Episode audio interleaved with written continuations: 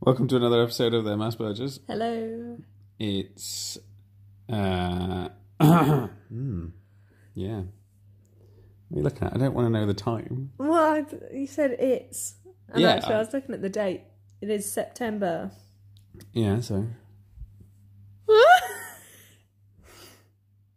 what is September? We don't normally do the date and the month in this no, thing. but you went it's, and I thought you were going to say, I don't know. So, anything new with you? Uh, no. Nothing. Nothing. Nothing at all. Not that I can think of, unless you can think of anything. No, nothing. Can't think of anything. There's nothing been happening to either of us this week. No. Um, nothing I can think of anyway. There's been a few like autistic bits come up, but nothing major. Uh, don't know. I feel like it's uh, just the people that start conversations with mentioning they're autistic first. It's always one of those things that I always want to like um, get awareness out there and you know make it more acceptable and make people realize that autism is something that's you know out there. But then equally, a lot of people use it in ways that I don't feel like needs to be mentioned or said. Uh, just a odd thing. I've just heard a lot of people just randomly either say that they were autistic all of a sudden, like first thing they said, or um, they mention somebody else they know's autism when it's not relevant to the conversation. Uh, I heard someone talk to somebody about, I think I was in a supermarket or something, or I was in a shop or somewhere, and I heard someone say something along the lines of, uh, "Oh, they can't remember where they keep their receipts," and the other person went, "Oh yeah, well if you've got a corkboard, just uh, just stick it on there. That's what I do with my receipts, so I don't lose them." And then the other person was like, "Oh yeah, my um, like housemate or something's got autism. He's got a corkboard that he has to have all his routines. And then he just went into like an explanation of his routines and his corkboard and how he does things for the day. And I just thought that didn't need to be said. Like the reply could have just been, uh, "Yeah, I've got a corkboard at home. I'll do that."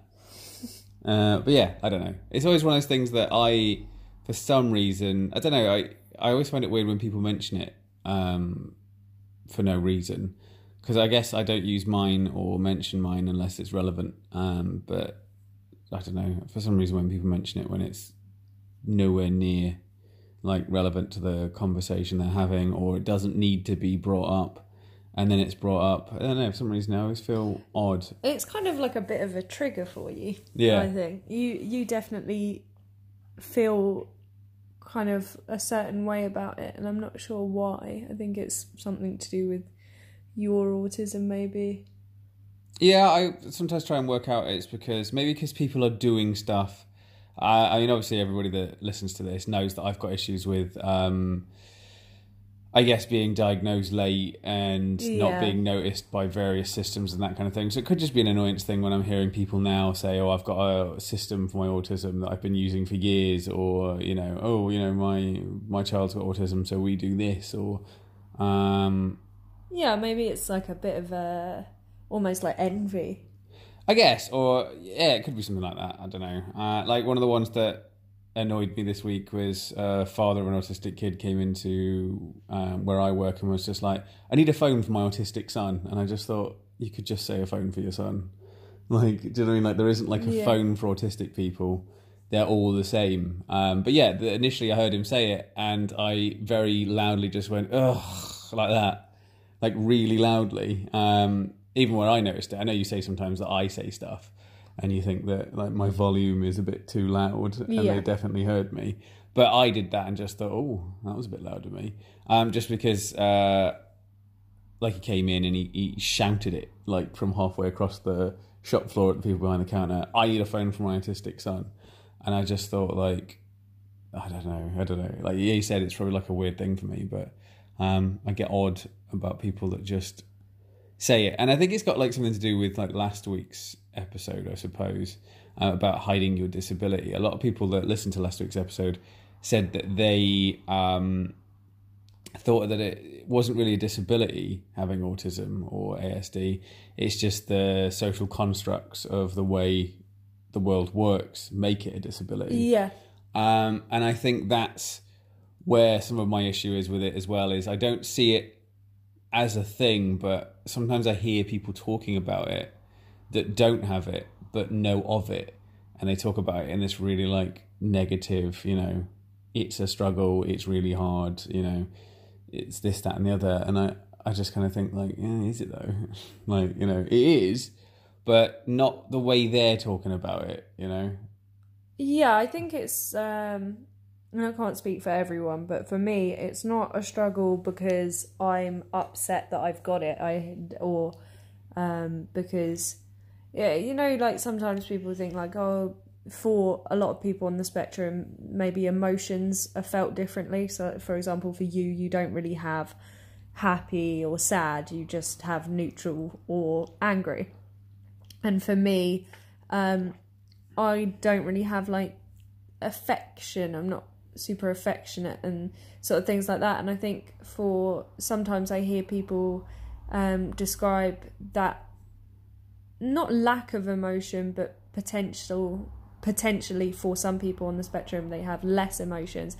Describe that as being like sad and they feel sorry for not having that. But like for me i don't i don't care because they don't have it. The things that make um being on the spectrum more difficult are yeah it's just social norms that i therefore don't fit into that expected box i suppose but it's not because i feel bad that i've got it. I just uh, i don't like the fact that um i don't quite fit in.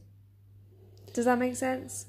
Yeah, yeah, I know what you mean. like I wouldn't change me if I if I could make things easier for myself being on the spectrum I wouldn't get rid of my Asperger's. I would change the world's expectations or social norms Yeah, if that makes sense Yeah, I know what you mean. Yeah. I, I think that's like one of my issues with it is, um, I, it's when people explain autism to somebody that doesn't have autism, but they explain it in a really general, like, way. Um, but really, what they're doing is they're explaining the person that they know and how their autism affects them. But then they explain it to someone that doesn't really know what autism is, and they don't say that it's different or that it's unique to each person and everybody that has it, it affects them differently. What they do is they just say they've got autism, and because of autism, that means they can't do this.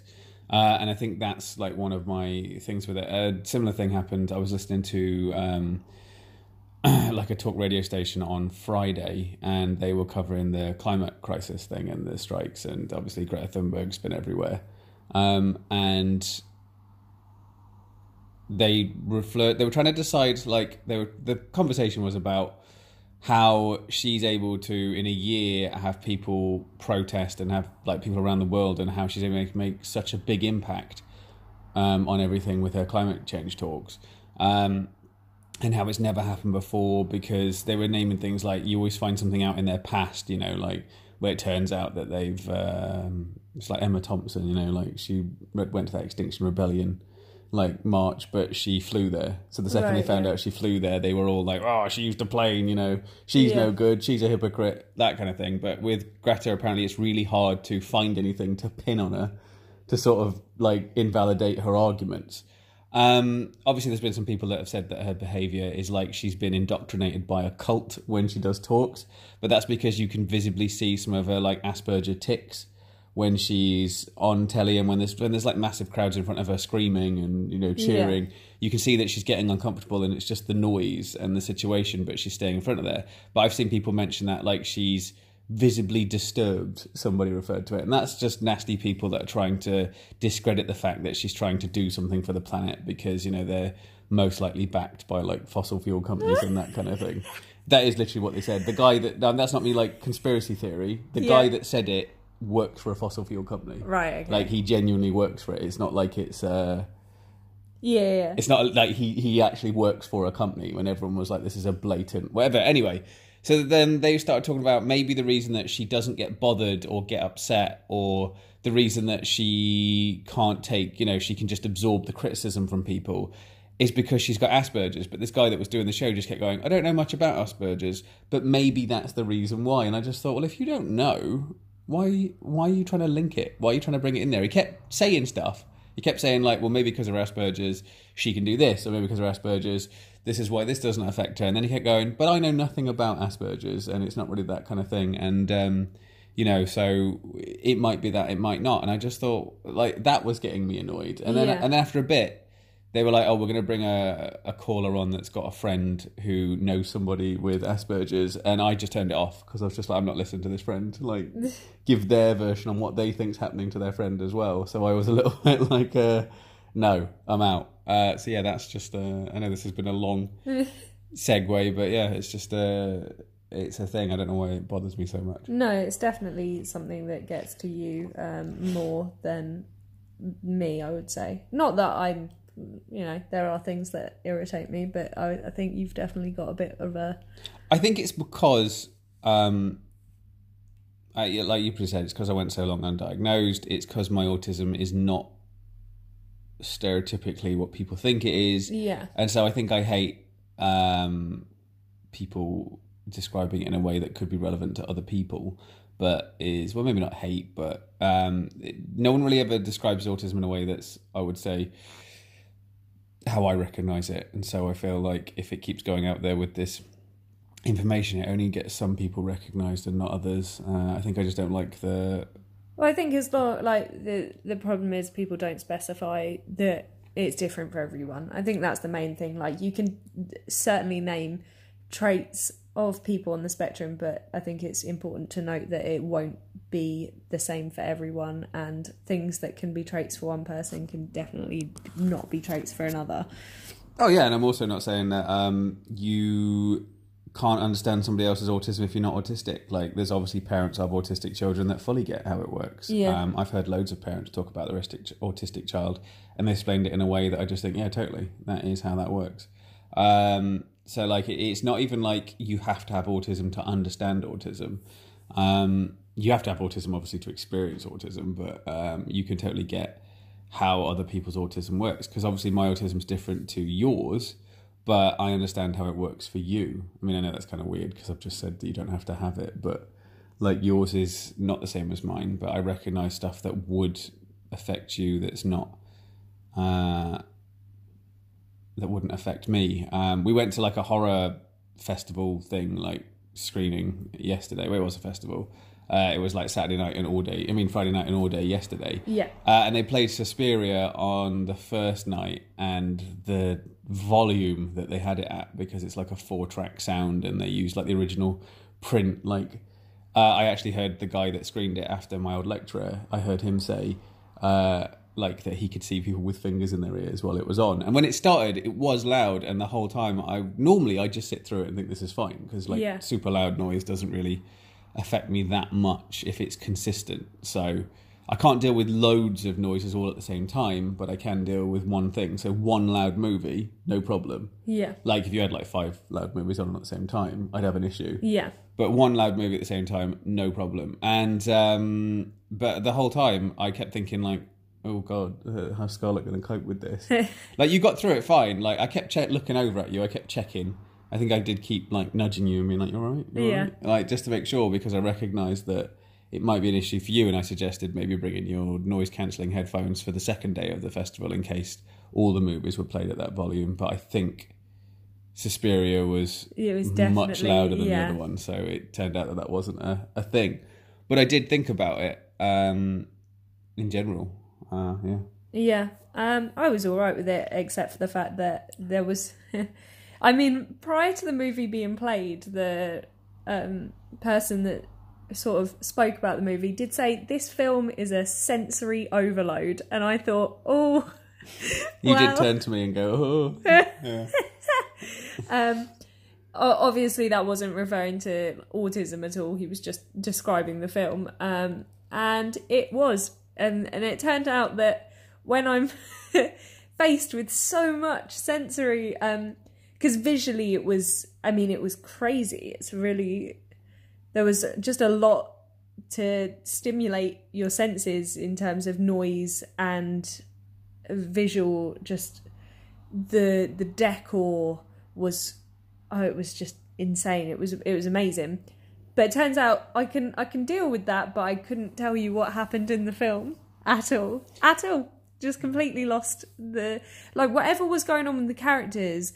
I guess my brain was just too focused on the sound and the decor of the rooms that I almost completely blocked the characters out. so it was interesting. I've never got, come out of a film quite so astounded at how little I took in. But I liked it. I definitely enjoyed it. Just probably not for the same reasons as as what you're supposed to enjoy it for. Yeah, yeah, I think so. Um, but yes, moving. on. Oh, we're going to put some pictures up from. Yeah, from the uh, thing from yesterday. We only got like a couple, but we'll uh, we'll load them up. But yeah, Yeah. Uh, moving on to this week's topic. It's a topic decided by you. Yeah. Um, obviously, it's one of the things that you're big into. Yeah. Uh, but also, I feel like it it is quite uh, relevant, I suppose. So the topic is going to be um, to do with food and exercise in general. But bigger, starting with food. Food for those on the spectrum. It's one of those bigger things that you always see on social media about um, people that have like autistic children, because I think that's where it starts. And autistic children, a lot of autistic children, it's a common trait, will only eat the same meal over and over again. Uh, you've talked about um, things you used to do as a child. Um, like, was it? I could be wrong here actually, but is it you that didn't like sauce on stuff or Yes. things to touch? Yeah, so I was, uh, um, and also just really specific with what I would eat and would not eat. Um, I was a very fussy eater, which I know is quite common in sort of all children to an extent, but you know, I think a lot of it for me definitely linked to my autism and just yeah, I didn't I didn't like things with too much flavor. Um, I liked things to be quite plain. I didn't like things my plate touching. Um, and like like an example, the first time I had a burger, which was quite late in life, I would say for I guess like my family would always try and get me to eat them, and I'd be like, no, I don't want that. Um, obviously this was pre-vegan, but um, uh, the first time I did eat one was when I was so desperate for food because I wouldn't eat any of the sort of pre-made sandwiches in any of the shops or wraps or anything like that. So my dad took me to Burger King, and he he was like, "Well, I'll buy you a burger," and I got it with no sauce, no salad, no cheese, just a burger patty and a bun, and I didn't have the top part of the bun because it had seeds on. So it was just like basically a bit of meat on bread below it. Um because I was really really fussy about what I'd eat. And I think so I think that is a common trait for people on the spectrum. Obviously not for everyone, but yeah.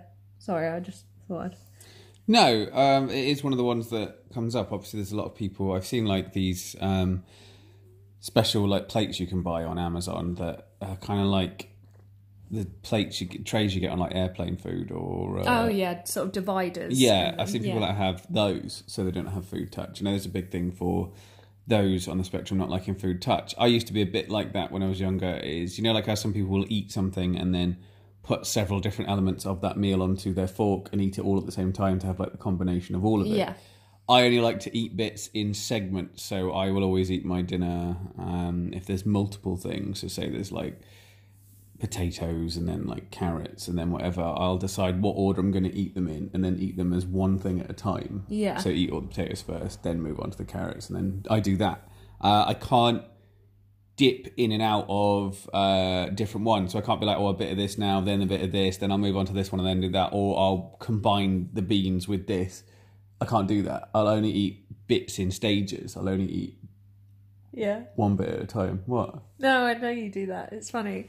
What's quite interesting with you, something that I notice, is if we're doing food together and I don't cook very often, but if I cook um, something for you, it depends on how I've put it on the plate as to how you'll eat it. Because sometimes I put things separate. Um, for example, if I'm doing rice and vegetables, and in when I used to live in my old flat, um, y- I used to do this for you when you came round. Sometimes I'd do rice sort of as half the plate and vegetables as the other half. Um, and you'd eat them separately. Yeah. But sometimes I'd mix it, so I'd put like rice over the whole plate and then veg just all over the top, and then you'd eat it as a mixed thing. But it, for you, it's it's sort of dependent on how it's been. Yeah, I don't. I don't mind mixed food. It's not like I won't eat stuff that's mixed. It's just I won't mix it.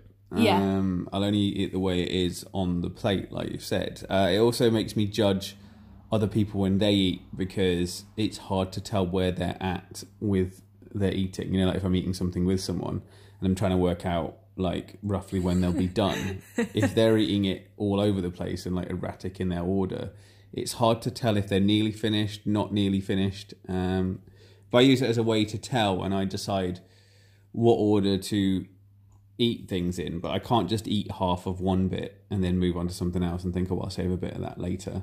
Uh, I can't do it. I have noticed as well with me the difference. I guess is um, I've noticed a sensory thing with me. Um, I used to be a lot heavier than I am now. Uh, back when I was in my early twenties, and I've realised that I had a sensory issue with things that I like the taste of or texture of. Um, because my responses to stuff are quite limited. So, like, we've talked about like my emotional range and uh, the things I get enjoyment from, or that kind of thing. Certain foods I really like the taste of or the texture of. Yeah. Um, and because of that, I will consistently eat it over and over again if I've got it. So if you get me something that I'm a big fan of and loads of it, I will keep eating it because it's there. Um, even if I'm full, even if it's starting to become a little bit painful to continue eating them, I will continue to eat them if they're there because there's something about the texture or the taste or whatever that I really enjoy, which I think is a similar thing to those that only eat the same thing over and over again. I know there's a lot of people like uh, I see a lot of parents on social media talking about how their kids will only eat like chicken nuggets and chips, and that's all they'll eat nightly. And if you try and give them anything else, they'll have a meltdown and they won't eat it, and they'll go like days without food if you don't give them the Yeah. same thing. Uh, and then you'll see parents that like my son tried this for the first time ever. No arguments, no meltdowns. I didn't have to trick him into eating it. He just ate it off his own back, and there's like this big like celebration about how big a deal that is. Which I can totally understand because that was me. If I ate something, even if I just tried a mouthful of something when I was younger that was a bit, that was something that I never ate before. Like, for example, the first time I tried a bit of pizza, that it was a big deal. Like, everyone in my family was like, well done. Yeah. Like, you've achieved something. But like obviously, if anybody else, like an NT person, just had a bit of pizza for the first time, you wouldn't even realize. Um, I don't even remember eating most of the stuff. I don't remember the first time I'd ever tried it. I can't remember the first time I ever had pizza. Couldn't tell you when it was. Um, same with when you were like burgers. Like I couldn't tell you the first time I had a burger. I don't know Oh when that happened. for me, like I can I can remember a Yeah. lot of times the first time I had things. But yeah, like I have, like I say, I have the sensory problem of if something tastes good or I like it, I will just keep eating it over and over again if it's there, if it's available. Uh, and because of that, I think like when I lived with my mom still, when I was like, you know, when your parents make all your meals for you and they Yeah. buy all the food for the house, feel like my weight was controllable at that point. But it's when I started making my own money Yeah. and being able to buy my own things, that's when I had a problem because I realized I could just get the things I liked. And then obviously, when you go to shops uh, to get things on lunch when I was like working or at school, uh, well, college, you just think, I really like them. Like, it, it's wrong when I think about it, but there was a shop down the road from where my college was that made these huge French baguettes, uh, like huge. they were like bigger than like the foot long subs that you get at Subway Wow. and I used to have one of them with just bacon in it. Like because this they used to make the bacon, but the bacon they did was weird. The way they made it was bizarre. That it didn't taste like bacon. I, like bacon for me has always been something I'm not too. I mean, I don't eat it at all now.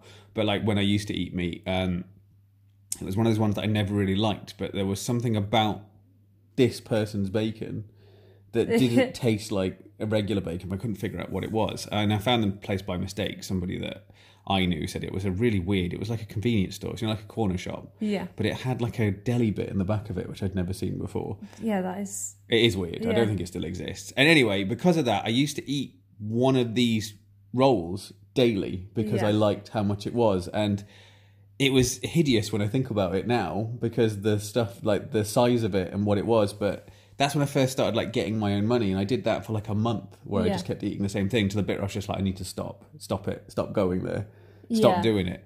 But then I replaced it with something else that became my routine thing to eat and that's the trouble is you get a routine in place of food and then you pick a food that you really like and you know the trouble is is your brain's autistic but your body for the most part works the same way as everybody else's body would work so Yeah. you can't just keep piling stuff like that into it and having it be okay but it's, it's i'm still the same now like even though i have do you know what i mean like i've I've got older, I've matured, you know, I've been able to buy my own food for a long time now.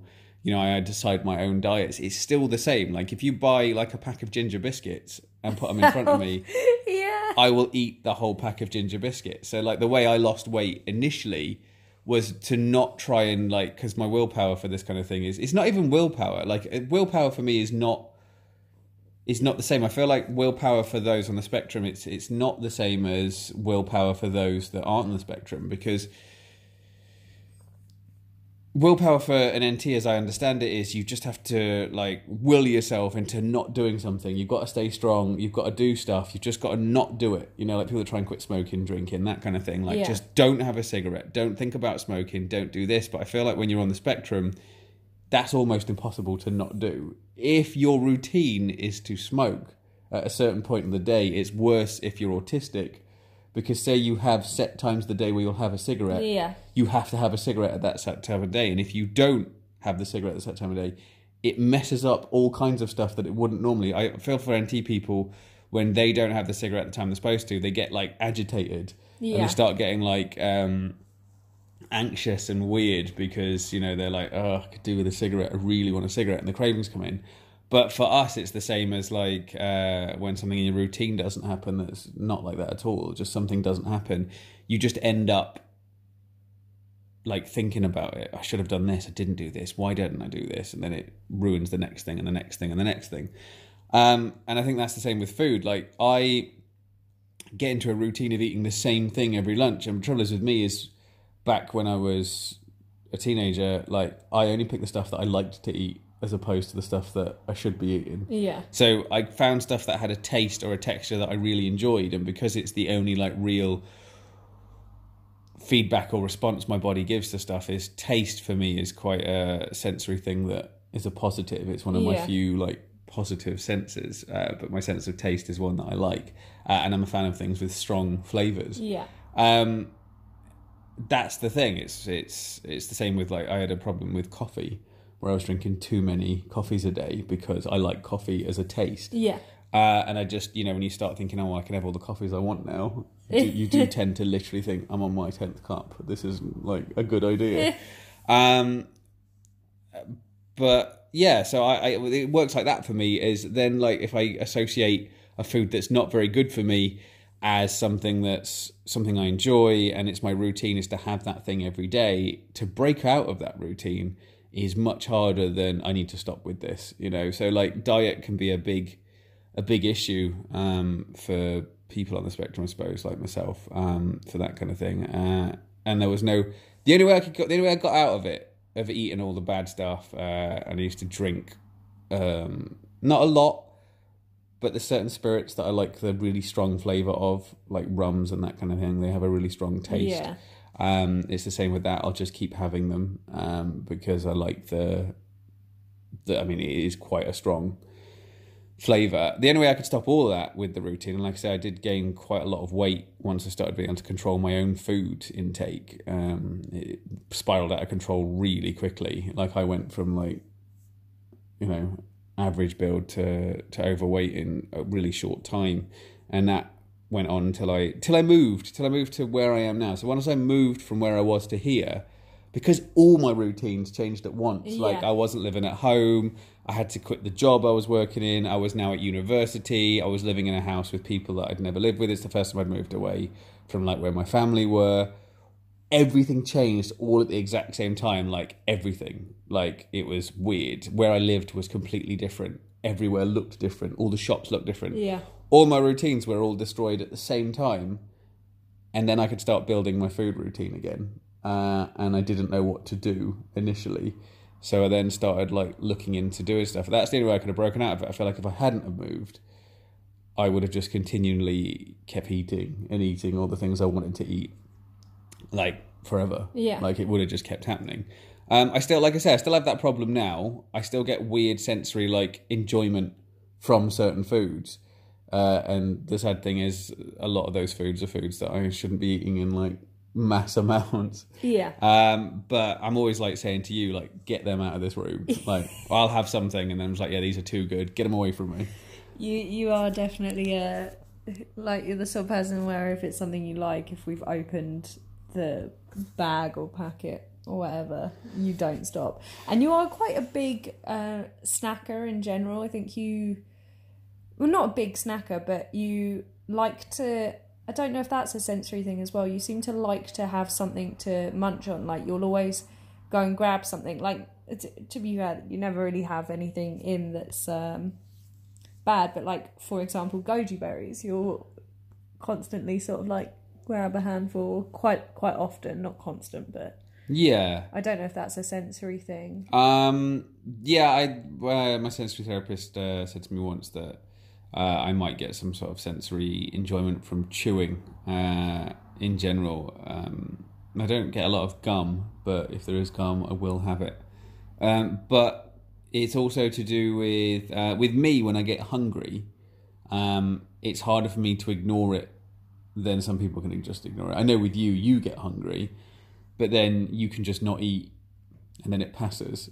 Like there's Yeah. times where you're working but you're busy and you've got loads to do, and you think I've got to eat something, but then you think, well, I've got to do this and I've got to do this and I've got to do this, and then you think once these three things are done, then I'll eat. But then once you've done those three things, you're like, ah, I'm not even hungry anymore. Whatever, I'll Yeah. just carry on working. Whereas for me, it's quite absorbing. So when I get hungry, uh, it kind of starts like flooding into all my thoughts.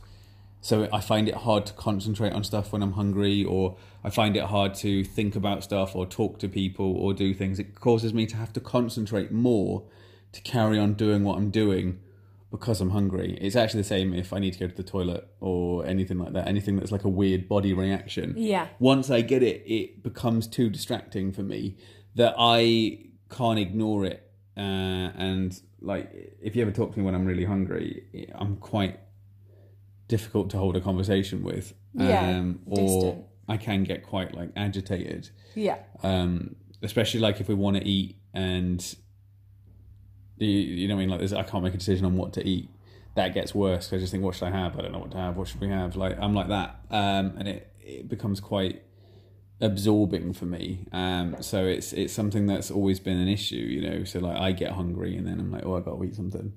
Gotta Yeah. eat something now. Uh, and then like there'll be times where I'll just eat anything just for the sake of um, keeping my thoughts in check. So like there's a combination with me with the snacking, whereas I'll just eat something to stop hunger thoughts, or it's because I want something sensory to chew on. Yeah. know? So it's uh, it's a bit odd. You can get those like rubber. They're kind of like teething rings you get for Yeah. um, uh, babies and stuff, but there are like autistic versions of the same thing um, that you just chew on it when you're feeling a bit agitated, and it has the same effect of then not just eating constantly or overeating or do you know what I mean? Like it's kind of like comfort eating, but it's like an autistic version of comfort eating. It's to stop you from doing that because you, it's just the feeling of chewing is what you're after. Yeah. Um, and obviously, for a lot of people on the spectrum, it's just the chewing they want.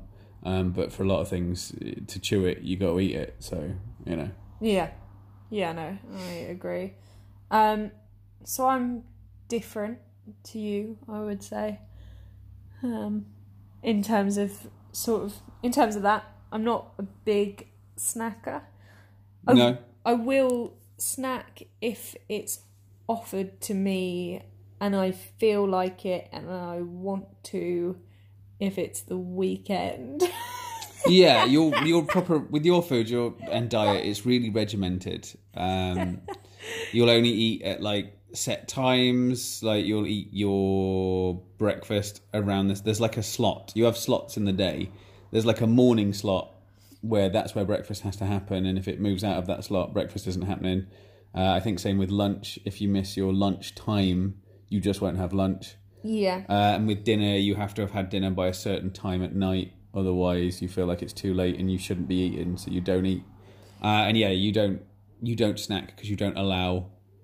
There's no snacking slots for you. You don't allow Yeah. uh, snacking bits. You snack occasionally, but you tend to snack either almost directly before you're about to have a meal or directly after you have about a meal. So it's still within the lunch window, you know. Yeah, um I think for me it's different. Like I get a lot of sensory enjoyment out of food, so it's not to um like out of taste. So it's not um an issue with taste for me. I same as you, I really like strong flavors. Um we have slightly different ones. There's some of them are the same. Some of the strong flavors are the same. Um but like I would say your favorite of anything is ginger.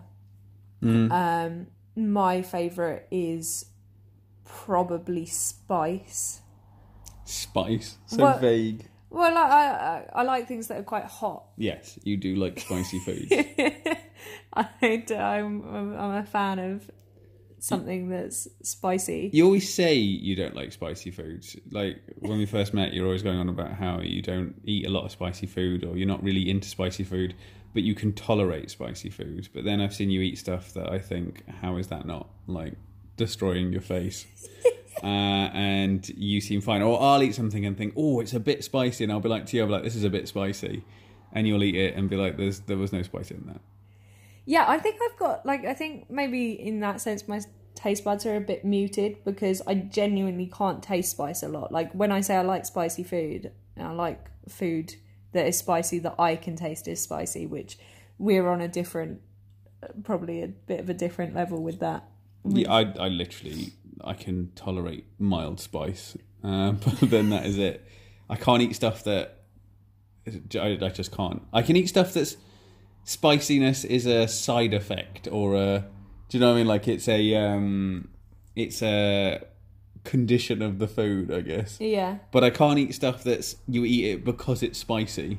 You know, I eat stuff that just happens to be spicy because it's in its nature.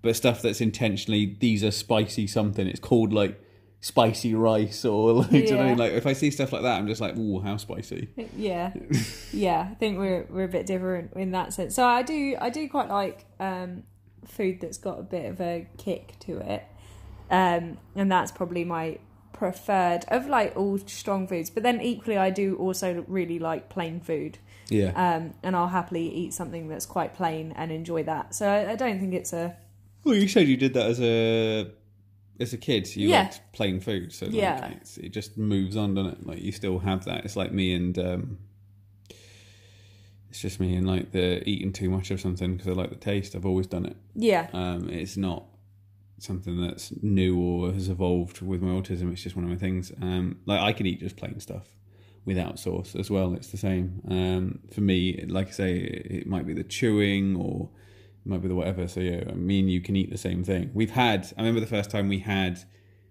a plain meal together where you made a meal but you didn't put any sauce on it and you made it just a plain meal. And I remember you feeling a bit odd giving it to me because you were just like, well, you know, I eat this sometimes and it's not really like. Joey, like you kind of like gave me like a weird like uh, explanation for it, and I was like, "This is fine. I eat this kind of stuff all the time. I ate it, and you felt a bit like, oh, that's interesting." Yeah, um, yeah, we eat quite similar foods. Um, I think for me the best thing. So I was kind of going to talk about for me um, because our f- we eat foods differently, but for me, I find that my foods can have an impact on my autism.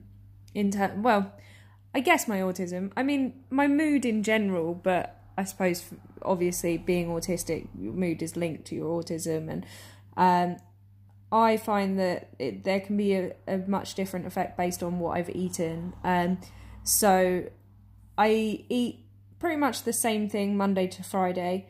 I'm really into nutrition. I'm sure, like obviously, it it can be slightly subjective. It's not com- like a completely subjective topic, but I don't like people could disagree. But I try and definitely the foods that I eat Monday to Friday, my daily foods.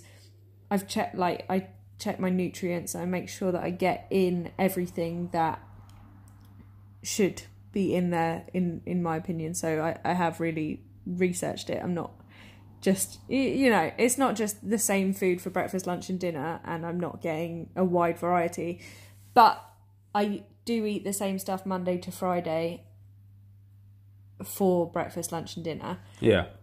Yeah, And- I I do as well. yeah we we eat very very similar similarly so when i talk about what i eat we we eat pretty much the same thing now Yeah. Um, but for me, the foods I eat are specific to my mood because I eat things that will help my mood for loads of reasons. Uh, I make sure it's really easy to digest. It's really easy on my stomach because I find that if I've eaten something that's not so easy to digest, it could give me sensory problems because I can feel it. It like if I get a stomach ache or something like that, that's going to cause me sensory problems. And also, if things are really difficult to digest, it can just make you a little bit more lethargic and a bit more tired in general. So I try and eat foods that will really like fuel me.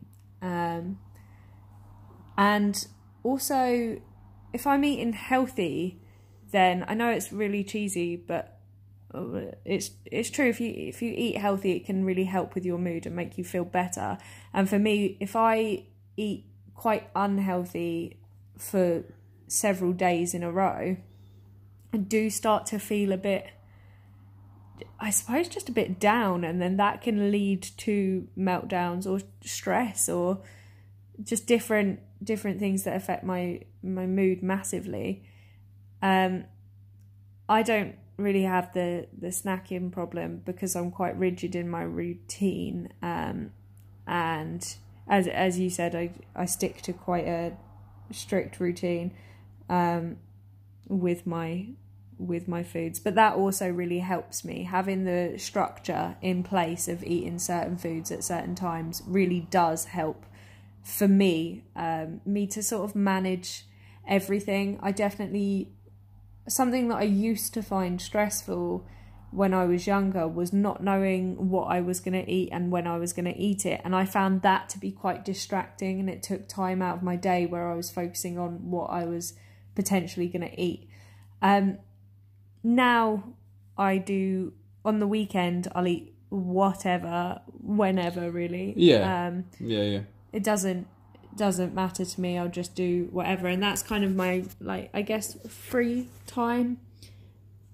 It it doesn't yeah i'll literally eat whatever i whatever i fancy um and i don't have set times for stuff at the weekend. So i let the weekends be quite free just i guess for I think it's funny because you say you let the weekends be free, but the structure and routine for the weekends is that is that at the weekends. Like it's funny because you say it's free and whatever, but you've made it so your routine for the weekend is to only eat eat what you want and whenever, yeah but it has to stick to that. yeah If for some reason I tried to put a set time to have a meal at the weekends, I feel like that in itself would cause a problem um, potentially yeah uh, because we have a set. Let's not do this. Like initially when we first started, because uh, me and Scarlett, like we we do the same thing at the weekend. So I'm the same. I eat everything all in the week. I do the same thing where we eat anything at the weekends. Yeah. Um, but moving into that transition of doing that was hard. Like initially because we started thinking of like set times and what to have, or Yeah. sometimes because I bake and I cook a lot. So you still have that where you want to know, like it. You still want to know what we're eating, even Oh, though you, yeah. even though you say that like we eat whatever. It's not like we spur of the moment go, let's go get this. oh no i plan it like on monday You still, pla- yeah, on the Monday before, you're still planning the meals. And if I'm cooking, you're like, what are you cooking? Uh, and if I don't know by like the Tuesday, you're just like, seriously, what are you cooking? What are you baking this weekend? What's happening? What, you, what What's going on? Like, you're always like that. You do it all the time where you just start like asking me. And it's the same even if we order food or if we go anywhere for food, you have to know what we're getting what we're getting and when we're getting it. n- maybe not so much when we're eating it. No, That doesn't seem to happen. Like we don't have a set time to eat it, um, but you do have to know what we're going to eat.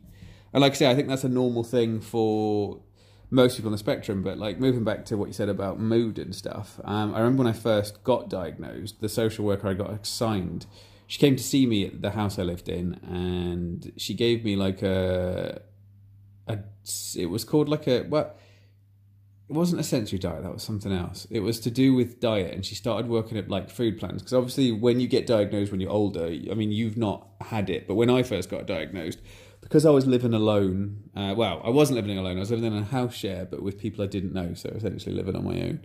Um, they like they wanted to look into like how i was handling my money how I was handling and food came up. So they wanted to know like how I was handling food and what I was eating and how I was eating. And I was explaining to them that I think I've mentioned before that I didn't like to eat around people. I didn't like people seeing me eat and I didn't like people seeing what I was cooking or eating because I thought people would it would say something about me. And because of like my masking and the way I want to be I don't want people to see what I eat and that kind of stuff. Yeah, I don't mind you seeing it, and it's different when you're out in public because when you go to restaurants and stuff, everybody's doing the same thing, so it doesn't really matter. But like when you cook and do stuff, it says a lot about you as a person, like your ability to cook, what you eat, that kind of thing. I remember one time someone made a comment about how they noticed that it was a Thursday, so I must be eating this, and I was like, oh no, how have they realised that? And I felt like really odd about it uh, and uncomfortable then that I hid that particular item in the house so they couldn't see it. So they couldn't figure out if I was still eating it or not because they didn't like that they'd worked out one of my things. Um, but I explained this to my social worker and she said that, uh, you know, food and what you eat can affect your mood. Um, even for those on the spectrum, because I always feel like I'm not really that in touch with um, how I'm feeling or my emotions and that kind of thing. So when people say what you eat makes you feel a certain way, I've always felt like that's nonsense because um, I don't know what I'm feeling anyway. So how can what I eat have an effect on my mood when I don't know what my mood is? It could easily be an effect on my mood, but I'd have no idea. yeah, But she brought a book round anyway, and she said that she suggested it to loads of autistic people, and it was to do with foods that would make you feel better, like mentally. Uh, I think I mentioned it to you. The only things I can remember, and it stuck with me since then, and I've done it since she said it. So back when I was 26, uh, was that when I got diagnosed when I was 26? I think I was 26. Um, she said that porridge was good for brain activity and energy and like that kind of thing. Um, but initially, she said porridge and walnuts, and she said walnuts was good for you because uh, she said it was brain food. She said that's why they're shaped like a brain because they're good for the brain. yeah, Um, and so I just had porridge and walnuts like every morning after she said it. So my breakfast before then, I can't. What I used to have for breakfast before then? Um, probably nothing or toast. Um, I changed it to porridge, and I've had porridge for breakfast since I was 26. Like I'm 34 now. yeah, Um, and I have had breakfast. Uh, I've had porridge for breakfast. I mean, it's got more advanced, and it's it's more what the porridge I have now is unrecognizable when you compare it to the porridge I had then. 'Cause back when I had porridge then, it was initially just porridge with walnuts. Um, but then I started thinking like, oh, this is all right, I guess, but. Um, what consistency do I want? And then I started like buying like uh, like maple syrup for it because I realized that once maple syrup was in it, I was like, oh, actually, this is pretty good because obviously maple syrup has quite a strong flavor. yeah, Not maple syrup, golden syrup. Yeah. Um, I never put maple syrup in my porridge. Um, but yeah, so I started doing stuff like that, but that was like a thing. But then I, I couldn't tell if I felt any different. Um, it's the same with, uh, I was on antidepressants for a while uh, around the same time I got first got diagnosed because I had to wait so long before I could see groups and therapies and that kind of thing that they thought I needed. Because obviously I was seeing a therapist, but I don't know. It was the the whole shock of autism and having all your thoughts and change and stuff. They thought antidepressants would be a good idea. I always felt like they never worked. I took them for ages, um, and they kept upping the dose. They kept. I mean, at some point, I was taking like the dosage was really high that the doctor was like, "You've taken too many of these ones on this high dosage that we're going to have to change the type of." antidepressant you're taking because you shouldn't be taking any more of these ones. So they changed it to another one, but then they kept upping the dose on that one. And I couldn't feel any different. Couldn't feel any different at all. Every time I took them, I was just like, these are doing nothing. I feel the same as before I took them. Um, so I just stopped taking them. Like, obviously, I, I weaned myself off. I wasn't one of those people that thought just stop because I remember them saying you can't just stop. Uh, so I did like take myself down on them. Like I started taking like one every other day, and then half of one every other day, and like that kind of thing. But anyway, um, so I never felt a difference with the tablets, and I always felt the same with the food element of it as Yeah. well. Like I always felt like my mood's the same regardless of what I'm eating. Um, but then I guess for me, it's more of a physical thing. I would say I've got more energy now than I did then. Back then, I you know used to sleep a lot. Same with all the caffeine and coffee and like that kind of thing. Um, I used to be up to like four in the morning most nights, Yeah. go to sleep, and then get up at twelve. Um, but I was never really convinced it was the caffeine that was making me do that, um, because I think uh, just my thought processes at one point were mental that I wasn't sleeping. There were times where I was making myself get up at eight, even though I'd been to bed at four, and then was still able to stay awake from eight till four again. Wow. So I just thought it's the way my uh, brain works. Um, so I was looking for foods that would help calm me down, you know, like foods that are supposed to be good for maybe like anxiety or that kind of thing. And I could never really, I could never really find anything, you know. But I know that for you, um, it does work. I think in a sense. Yeah. Um, but do you think it does work in the sense of you eat foods that are good for you and therefore you feel good, or because your like obsession and thought is about you know eating well and like getting the right foods in you and getting all your vitamins and nutrients and that kind of thing, that it's the more that you're doing the thing that you like and you're sticking to the routine you like that's making you feel good, or do you genuinely feel like it's the food that's also doing that? I think um, I definitely think the food has an impact because I can eat.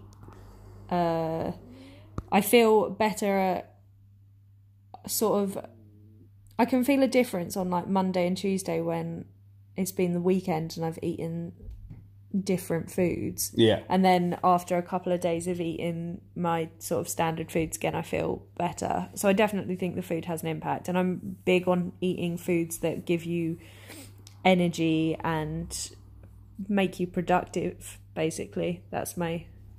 I think Yeah. it's very important for me to make sure that I'm getting in enough calories. Um, because I think this made it sound like I almost restrict my diet, but I don't at all. I'm really, I guess, restrict in the sense of I eat quite specific foods, but I'm really big on making sure that I am eating enough food. So I eat quite a lot of calories because I am quite active. So I definitely make sure that I'm getting in a lot of food so that I'm not tired or lethargic. Hmm. It's just a lot of. Yeah, I never thought about that. Uh, yeah, the energy thing. You got a point there. Um, yeah. Yeah. Um, so a lot of my my weekday foods are definitely a lot of high energy foods to help with the lifestyle of being kind of active and that was another thing that I think we were going to talk about sort of um like exercise having an which is something that I think we're going to talk about in the next episode um it's just sort of how exercise also makes a big difference and we do certain exercises to sort of not tackle but to help cope with our Asperger's. So I think that's something that we'll definitely talk about um, in detail because I think we've got kind of maybe tips as well that we can we can give people. But yeah, on on food, I think it's I think it's really important to make sure that you're definitely getting in enough of the right foods. But I know for a lot of people it's difficult. Um, to like basically exactly what you described. A lot of people that I've seen on um, various pages and websites and forums talk about how they struggle to either eat a wide variety of food because they're very much sort of not stuck but very much used to eating the same foods again and again and don't want to branch out or find it really difficult to branch out Yeah. um, or with what you said, it's almost like once you start, you can't stop. Um, and I don't know if that can also be a sensory thing of not recognizing when you're hungry and not hungry. Um, Yeah, I have actually seen somewhere that uh, it's like me and thirst. yeah, I forget to drink all the time because I don't ever feel thirsty. Yeah. Um, sometimes I can go like a day without drinking anything. I've been dehydrated quite a lot of times in the past Yeah. um, because I don't recognize that I'm thirsty or I don't remember to drink. Um, I have to try and set like reminders to remind me to drink something. And I think for some people, it's the same with food. You can't tell when you're full. Yeah. Um, I have heard some other people on the spectrum say that they can't tell when they're full. I can tell when I'm full, but there's something in my brain that just says, "Ah, be all right. Just keep eating. Uh, you like this. You know, when's the next time you're going to have it?" So, Yeah. like, I have that problem, but yeah, I have heard um, that some people don't know that they're full. Um, yeah, no, sorry. yeah, carry on. Or, or I think also if you're offered some food and you don't recognize if you're hungry or not, then you may take it when you're not actually hungry and your body's not doesn't actually want anything at that time. Um, where like for me, I'm kind of the opposite. If someone offers me food and I'm not hungry, then I'm not hungry. So like I might try it if it's something different that I've not tried before. I might try it, but it's I'm not going to eat a whole thing when I'm not hungry. How did you get on to? Because I know there's a lot of people, like I said, that listen to this. Like, it's all right us saying all this stuff, and like you should eat all these different foods, whatever.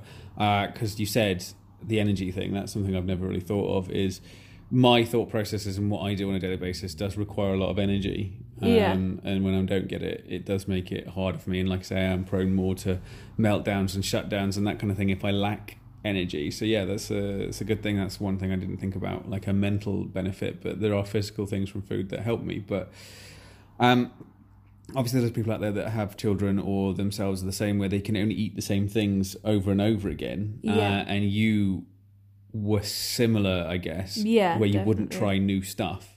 Um, like I've I've never had that problem. Um, I'm not someone that has to eat the same thing over and over again.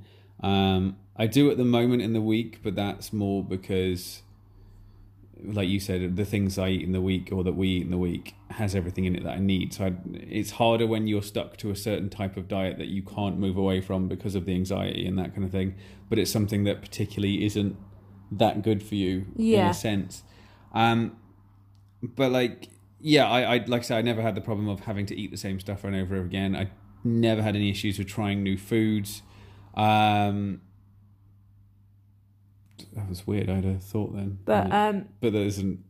yeah, Yeah. so I so I did, and I But I was going to say, how did you um, how did you move on to try and new stuff? Like, do you have any like tips for people that are trying to either get someone else to eat something different, or if Yeah. they themselves can't move away with it because you were someone that had that same thing and you don't have that now? I can get you to eat anything. I'll Yeah, give you something that you've never had before, and you will just give it a go. Um, but how did you move away from it? So I think for me, from because I, I remember the change in me happening as well. So it, I was really really fussy, um, and when I was eleven, I went on a school trip, and it was the first time I'd been on a school trip where I had to be away from home, um, for a weekend. I think it was a weekend. Uh, or a week. So it was like five days. It was like the school days, I think, or four days. So I was actually staying um, away from home. And I'll be honest, the two months, I think it was about two months leading up to it, maybe it was a month, I was younger, so it probably felt like longer. But I was crying secretly without telling my parents almost every day where I was so worried about it. And in hindsight, now that I know that I'm autistic, it was because it was going to be a change of routine. I wasn't going to be staying in my own bed. That was my issue. I wasn't not to sound like harsh, but I wasn't worried about being away from like my family or things like that. I was worried about being away from my routine, and I really had an issue with that. Um, and I did express it to my parents um, later on, and they were a little bit annoyed. This was still prior to me going, but after like a couple of weeks of being really upset, Right. um, I am getting to the point. I'm I know that's fine.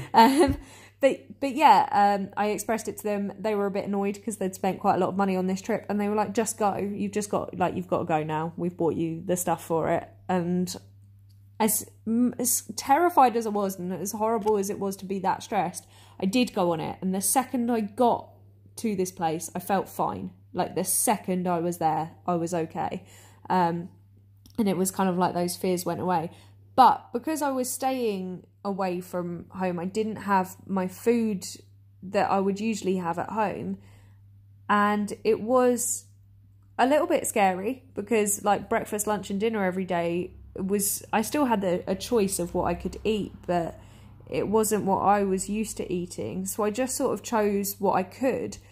And honestly, that trip was a big turning point for me because I tried so many new foods on it because I was almost forced to. I didn't have a choice. Um, so that was actually really, really helpful and a huge like turning point. When I came back from that trip, I remember saying to my mum, I was like, "I've, I've had lasagna," and my mum was like, "What? How on earth have you managed a lasagna?" And I was like, "Yeah, I like lasagna now. You can make that for me, and like I've had chili, so you can make chili for me. That's fine." Um, so that was a big turning point for me. It didn't change everything, but it was definitely a way that I really started eating new things. So I would really recommend. Um, I guess if there are opportunities like that, like trips to go away, I would really recommend like encouraging your child if you if you've got like an autistic child or if you are so, someone who's autistic i'd i'd really encourage that because that really helped me a lot um and another thing that helped me a lot um i don't want to like preach it but I I'm vegan. I turned vegan when I was like 16, I think, or I was quite quite young, um, and that really helped me. Um, one of the main reasons that helped me is because it kind of eliminated a lot of choice.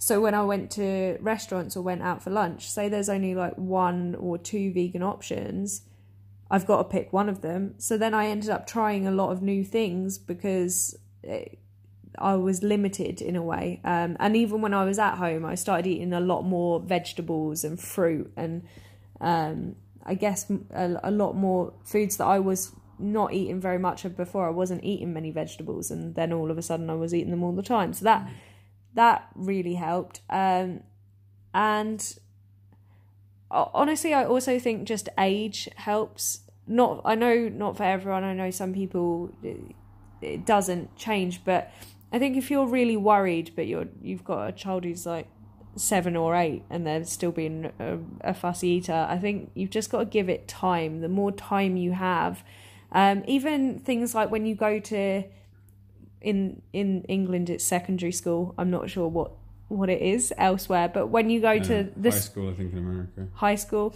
yeah, the school you go to from like twelve to sixteen or seventeen, that that school, that for me was another big turning point because I went from taking a packed lunch every day to primary school to being in secondary school and all of a sudden having this canteen and the canteen did lunch options and I could take in a packed lunch and I did still take in a packed lunch a lot of the time but sometimes my friends would want to eat from the canteen and I would go with them and then I'd find myself just buying something to try it um, because that's what they were doing. And I think yeah just with age you you start to do things because your friends are doing them. And there are things that I tried just because my friends were having it for lunch. So I would have it for lunch with them just because I didn't want to be different. But then it opened up new things. So I definitely think that has a has a big uh, like impact as well is just just really like growing up and your taste buds change as you get older. Mine definitely have I used to be a really sweet person and now I'm definitely more savory. So like you're just going to change as you as you grow older, aren't you? Yeah, I, I mean I I guess that kind of works for me. I mean in the sense of I still eat exactly the same way I used to eat. Uh, and that's I have to eat when I'm hungry. Yeah. And um, I enjoy eating certain things more than others. Uh, I think the difference being is as I've got older, I've realised that I can't binge eat the stuff that I shouldn't be binge eating. Uh, and so I've tried to find uh, healthy alternatives to the same thing, but I reckon my food intake is still the same as it always was. I've just swapped out things things yeah. that are, you know, not as bad for me. Uh, and I've, it's been, I suppose, slightly difficult because I've tried to find things that give me the same sensory feedback as the things I was eating. Yeah. Um, but I reckon I've substituted everything uh, with something else. Uh, like uh, weirdly, I'm a big fan of apples. Um, you are a big fan of apples. Like it's the chewing of them, the crunchiness of them, like the taste of them. Uh, I have like a weird apple addiction almost. Uh, I eat like one to two a day, roughly. um, just because I like them so much. But like, I get the same sensory feedback from them as I would uh, ginger biscuits. So, do you know what I Yeah. mean? But like, eat two apples or eat a pack of ginger biscuits. Like I've uh, I've just swapped Yeah. it to the apple option, and that seems to that seems to work with me. And even though I couldn't get over the coffee issues, um, I still drink a lot of coffee. I would say I drink about four cups a day, roughly, in Yeah. the week. But I've swapped it out for uh, there's I swapped it out for decaffeinated coffee, and also uh, I've had like several like different like plant based things that aren't even coffee, but have almost the same Yeah. like consistency and stuff. So I've just for me it's it's worked that way. Is I've I mean it's the same with everything with me and my autism. With you, it's I feel like your autism's more like it evolves and you learn ways to adapt it and change it to suit you. Whereas for me, uh, it's kind of the same. I just kind of recognize where my autism will make me do stuff, accepted it, and then just substituted stuff out for things that aren't as like bad or behaviors that aren't as upsetting to other people for something else that gives me the same thing but you know doesn't have the same negative outcome i guess yeah. Yeah, definitely. uh yeah, that's probably it for this week Yeah. yes uh so next episode we were gonna like I say move into the whole points of like exercise and sensory feedback and that kind of thing. It's not like a health and fitness thing we're doing at the moment. It's just um it's it's come up. Like uh, exercise in general has come up for us. And it was mentioned to me by um like professional people that I saw that they said it would be useful. I know everyone says exercise is good for everyone, but uh, there's some like weird things it does for autistic people that I feel like NT people don't do it for the same reasons. Uh, so that's what we're going to do next week, possibly. Uh, we do. We did mention at the end of the last one that we do have a uh, different idea, a new idea for an episode. It's just getting the organisation to do that. So that We're hoping to do that this week. But Yeah, I so- don't know if we'll play it oh, what, next like, just week hang on to or it if then- we just yeah. hang on to it and play it the week after. Um, Oh, but that does mean though that we've recorded this episode and then we'll record an episode in the week and then another episode. We're doing like three episodes in a row, like back to back in the same week almost. yeah, but then think week after that, no episodes. uh, well, there will be. We just won't be recording them. Yeah, yeah. um, it's not like we're not going to post them. Um, so yeah, that's that's it for this week. Uh, usual places to find us: them Aspergers on Twitter, which actually has gone a bit nuts this week. Uh, I thought our Twitter was our least, um, I don't know, popular or least, maybe not popular, but least. I don't know the word I'm looking for here is. I'm going to just go popular. Um, like method of like dealing with us or talking to us on social media, but that seems to be really popular at the moment. Um, also, we're on Instagram. Them Asperger's on Instagram. Same. We're on Facebook. There's a group on Facebook if you want to join the group. Uh, I've had a load of new members go in this week as well for that. Um, and we've got an email, uh, themaspergers at gmail.com. If you want to just message us privately or you've got a longer topic that you think you can't put into like a Facebook message, I know it's difficult uh, when you've got loads to say. Uh, we're not as fast as getting people back on the emails, but that is purely because the email messages are much longer, uh, and me and Scarlett have to uh, talk to each other about it. Um, as opposed to the messages and stuff, I'll just reply to them, or Scarlett reply to them when she sees them. Uh, but yeah, that's it for this week. Uh, thanks again for everyone who has listened uh, and all the new people that listen to this. Thanks for listening to us. Uh, and a lot of them are now making their way through our, I guess, back catalogue of episodes. yeah, thank you everybody so much for listening. You're amazing. Bye.